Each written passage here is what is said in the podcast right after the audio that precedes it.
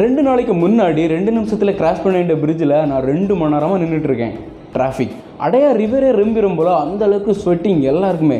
வெயில் சும்மா வெளுத்து வாங்கிட்டு இருந்துச்சு. இல்லையே இந்த இடத்த கிராஸ் பண்ணுறதுக்கு இவ்வளோ நேரம் ஆகாது என்னவா இருக்கும் அப்படின்னு லைட்டாக எட்டி பார்க்கும்போது தெரிஞ்சு பிரச்சார பீரங்கிகள். இது random talks I am your speech killer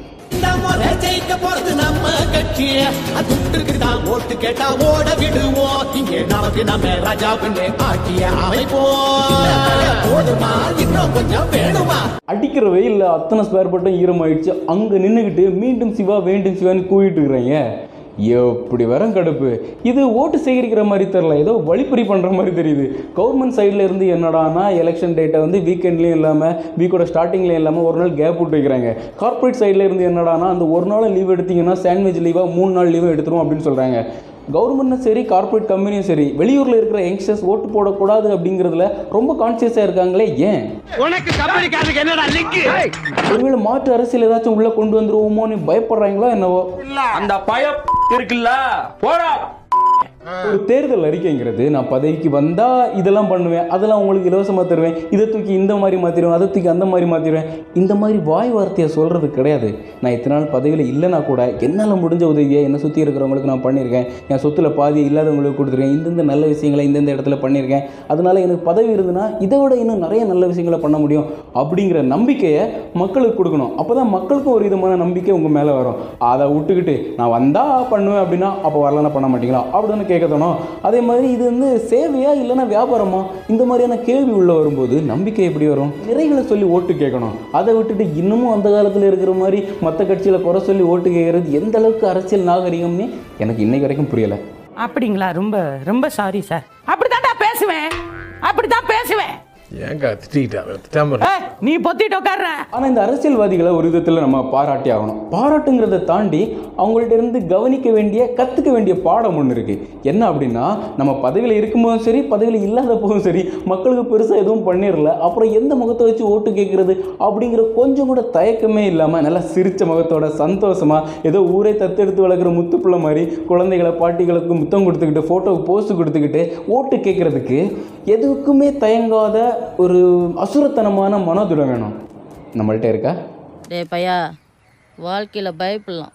ஆனால் கூச்சப்படக்கூடாது. புரியுதா? எனக்கு ரொம்ப வேண்டப்பட்டவங்கள்ட்ட நீ யாருக்கு ஓட்டு போட போற அப்படின்னு கேட்டதுக்கு பழைய காலத்தில் நம்ம பாட்டி தாத்தாலாம் ஒரு பழமொழி சொல்லுவாங்கல்ல தெரியாத தேவதைக்கு தெரிஞ்ச பிசாசு தேவையில்லை அப்படின்ட்டு. ஏய் நீ இப்போ யாரை பிசாசுன்னு சொன்ன?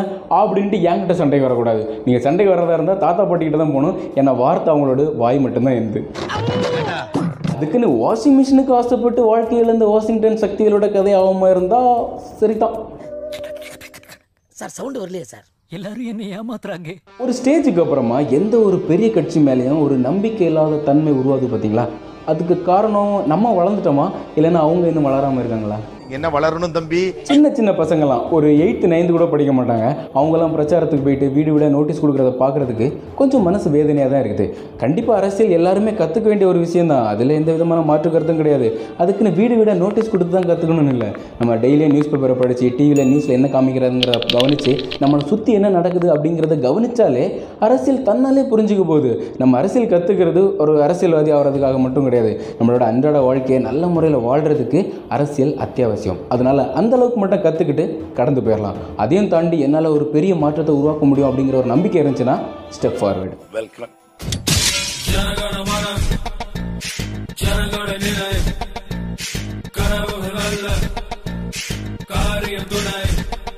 ஒரு மாற்று அரசியலை நம்ம எதிர்பார்க்குறோம் அப்படின்னா ஃபஸ்ட்டு நாம் மாறணும். தேர்தல் மேலே பெரிய அளவுக்கு நம்பிக்கை இல்லாமல் யாருக்கு ஓட்டு போட்டாலும் எதுவும் பண்ண போகிறதில்ல அப்படிங்கிற ஒரு அதிருப்தியில் லீவு கிடைக்காம ஓட்டு போட சோம்பேறிப்பட்டுக்கிட்டு இவங்கெல்லாம் எங்கே ஜெயிக்க போகிறாங்க கண்டிப்பாக இருக்கிற ரெண்டு பெரிய கட்சியில் ஏதாச்சும் ஒன்று தான் ஜெயிக்கும். அதனால் எதுக்கு ஓட்டை வேஸ்ட் பண்ணிக்கிட்டு இவங்களுக்கே போடும் அப்படின்னு நாம் எடுக்கிற ஏதோ ஒரு சின்ன முடிவுனால மக்களுக்கு நிஜமாகவே நல்லது பண்ணணும்னு வர எத்தனையோ சுயேட்சை வேட்பாளரோட கனவை நம்ம சாகடிக்கிறோம்.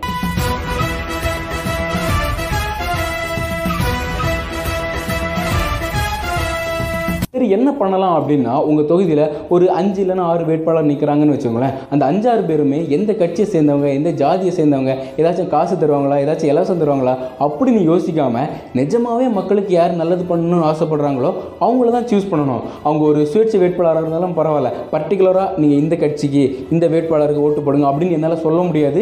இது வந்து பிரச்சார மேடையும் கிடையாது. அது போக நம்மளை யார் ஆட்சி பண்ணணுங்கிறத தேர்ந்தெடுக்கிற மொத்த உரிமையும் நமக்கு இருக்குது. அதனால் அதை நான் சொல்ல முடியாது.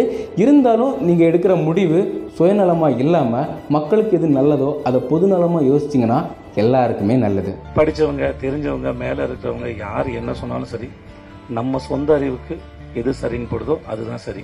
முதல்வன் படத்தில் வர்ற மாதிரி ஒரு நாள் சிஎம் ஆகிற வாய்ப்பு எனக்கு கிடச்சுன்னு வச்சுங்களேன் என்னோடய ஃபஸ்ட் ஆர்டர் என்னவாக இருக்கும் தெரியுமா? ம்? இந்த அரசியல்வாதிகள்லாம் வெள்ளை வேஷ்டி வெள்ளை ஷர்ட் போடக்கூடாதுன்னு சொல்லுவேன். ஏன்டா இதெல்லாம் ஒரு ஆர்டராக தானே கேட்குறீங்க சொல்கிறேன் மக்கள் சேவைக்கு வர்றவங்களோட மனசு தான் வெள்ளையாக இருக்குமே தவிர போட்டிருக்கிற துணி கிடையாது.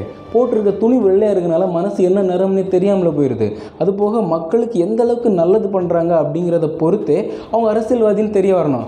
அதை விட்டுக்கிட்டு நான் பாருங்கள் காரில் வரேன். பாருங்கள் கரை வச்ச வேஷ்டி போட்டிருக்கேன் வெள்ளை ஷர்ட் போட்டிருக்கேன். நான் அரசியல்வாதி அப்படின்னு காமிச்சிக்கிறது கிடையாது.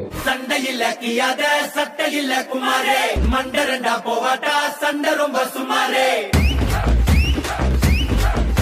ஏ மக்கிய நாளுக்கு தண்டத்தை சந்தேக கேசே. இந்த மனுஷனுங்க எல்லாருமே காமெடி பீஸ் நீ வாய கட்டி வைத்த கட்டி சேர்க்காத காசே. சொரு துண்ணும் போது விக்குச்சுன்னா எல்லாம் கிலோசே. ஆக்சுவலாக அவங்க மக்கள்கிட்ட வேலை கேட்டு தான் வராங்க. உங்களுக்கு சேவை செய்கிறதுக்கு ஒரு வாய்ப்பு கொடுங்க அப்படின்னு தான் கேட்குறாங்க அதனால் ஃபார்முலா இல்லைனாலும் செமி ஃபார்முலா கேஷுவலாக அப்படியே போங்க அப்படின்றேன். நீங்கள் இந்த மாதிரி ஒரு ஆர்டர் போடுற சுச்சுவேஷனில் இருந்தீங்கன்னா உங்களோட ஃபஸ்ட் ஆர்டர் என்னவாக இருக்கும்? கமெண்ட்டில் சொல்லுங்கள் இந்த வீடியோ பிடிச்சிருந்தா லைக் பண்ணுங்கள் உங்கள் ஃப்ரெண்ட்ஸுக்கு இதெல்லாம் ஷேர் பண்ணுங்கள் மறக்காமல் சப்ஸ்கிரைப் பண்ணுங்கள் இத்தோட இந்த வீடியோவை எழுத்து முடிக்க மறுபடியும் அடுத்த வீடியோவில் உங்களை சந்திக்கும் முறை உங்களது டடா வயசில் இருக்கிறது இட்ஸ் யுவர் ஸ்பீஸ் கில்லர்